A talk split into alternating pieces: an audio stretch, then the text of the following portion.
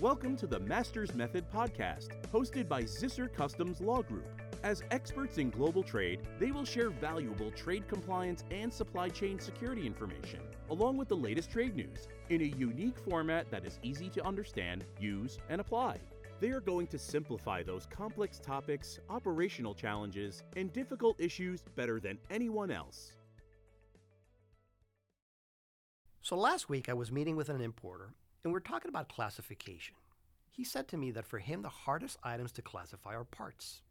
And I said to him, I agree, parts are probably the hardest items to classify if you don't know how to approach them.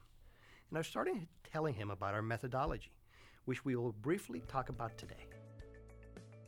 Hello, everybody, and welcome to the Masters Method podcast. I'm Juan Moreno, the Director of Trade Compliance at Zisser Group, where I've been for the last 11 years.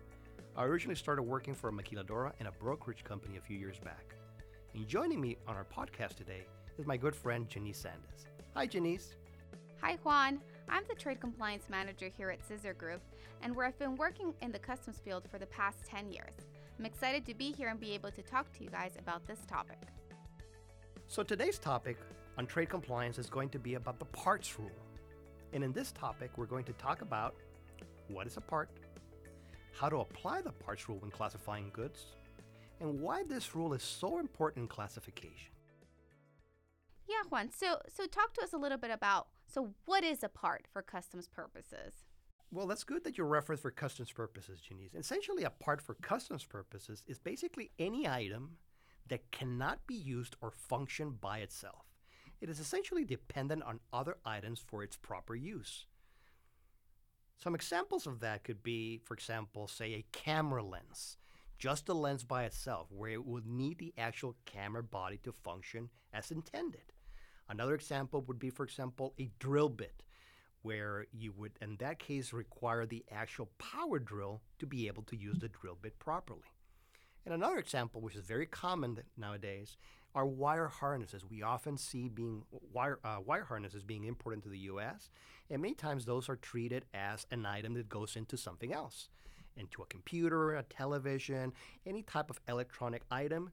More than certainly, it's going to have a wire harness. So basically, a part is anything that cannot work by itself and is dependent on another item for its proper use. And it's going to be intended to to be used in a different article. It's going to be a component of, essentially. That's correct. It's essentially what we call a raw material for something else. Yes.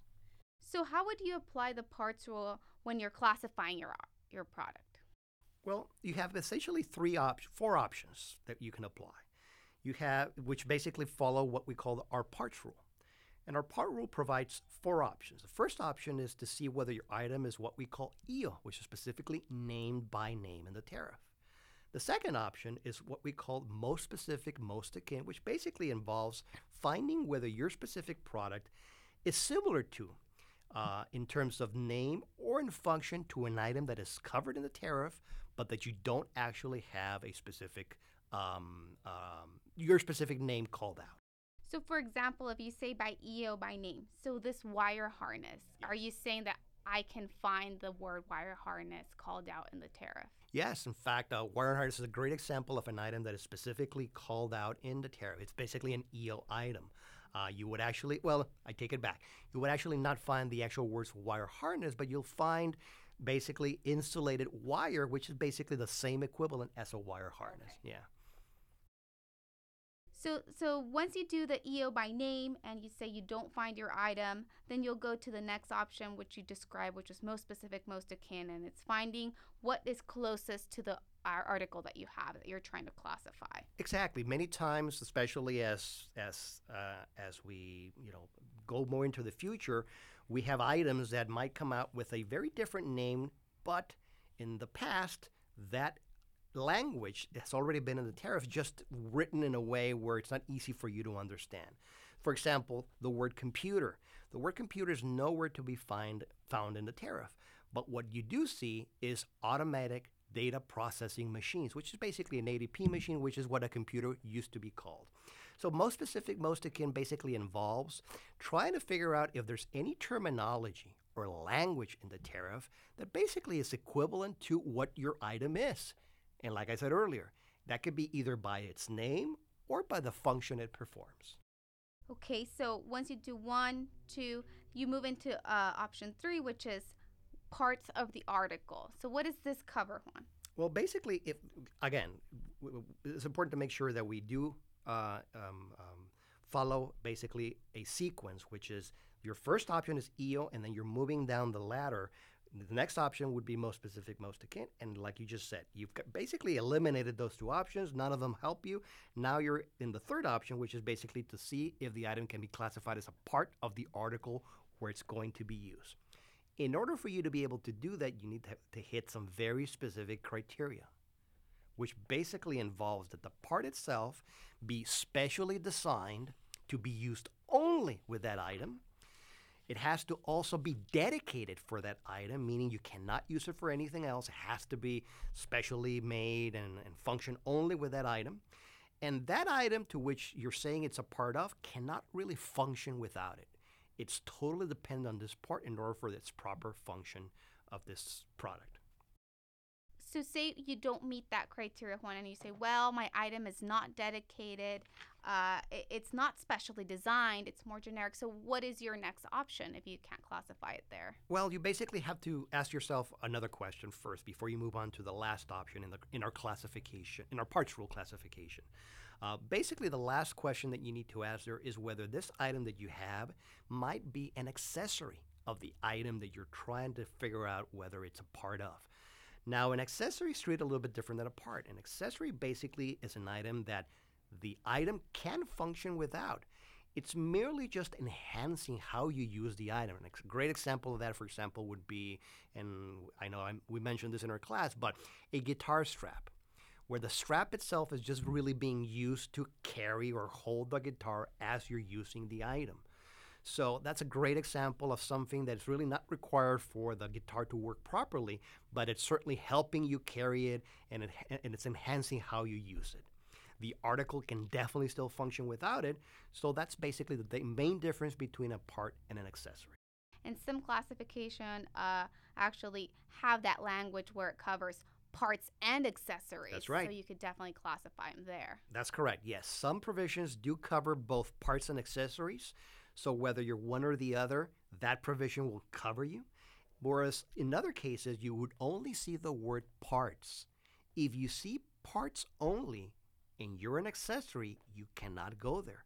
You're basically at that point now having to default to our last option, which our last option is basically to classify the item as an other, as an other article essentially of what it's made of.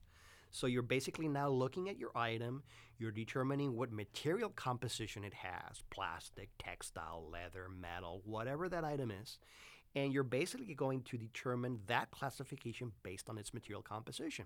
Say, for example, that guitar strap that we were talking about earlier. Let's assume that that was made out of 100% cotton. So in that case, you're going to go to an item made of cotton classification, and that's where it's going to go an item that would be, be made of metal. Metal is very generic, so you need to specifically know what metal we're talking about: steel, aluminum, brass. And if that's and if that's what it is, then you're going to classify that item as a part, as a uh, as a part of copper or as a part of steel, basically. Um, so that's basically how you treat those items, where you basically follow through the four options, and you've been unable to classify until you reach other. Okay.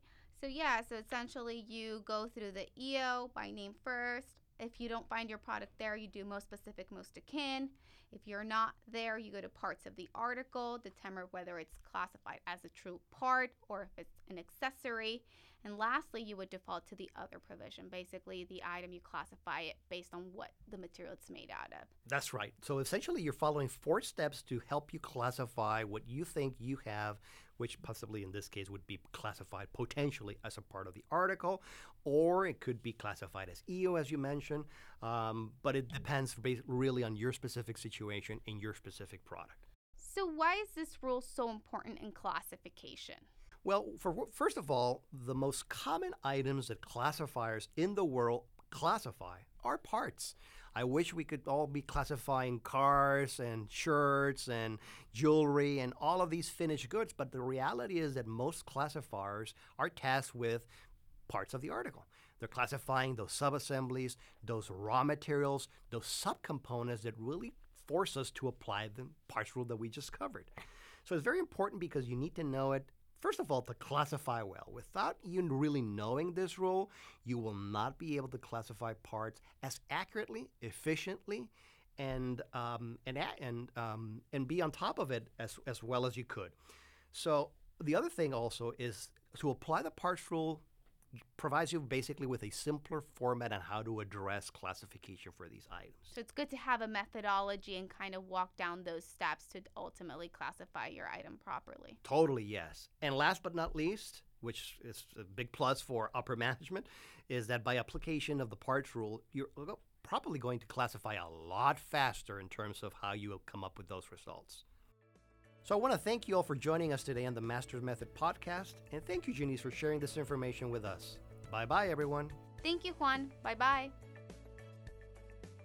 Thank you for listening to the Masters Method podcast. Zisser Customs Law Group is a full service international trade law firm and a global leader in international trade compliance training. Be sure to tune in again and subscribe for more great conversations. This podcast is intended for informational purposes only and is not legal advice. If you have any questions or require additional support, please do not hesitate to contact us through our website at zissergroup.com or send us an email to solutions at zissergroup.com.